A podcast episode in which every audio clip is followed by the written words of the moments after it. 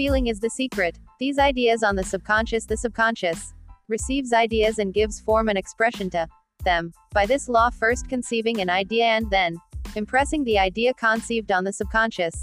All things evolve out of consciousness. And, without this sequence, there is not anything made that is made.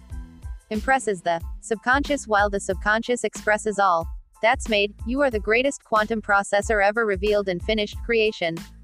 The conscious, that is impressed upon it, genius in you.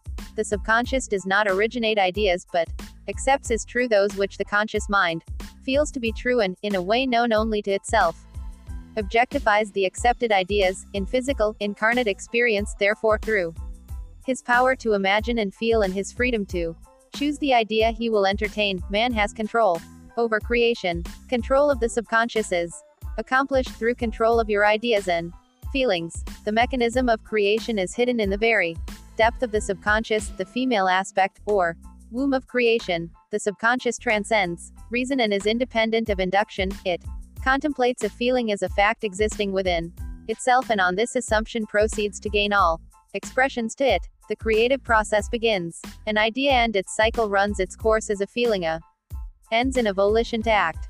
Upon this, the virtual stage of the metaphysical theater on Anchor FM.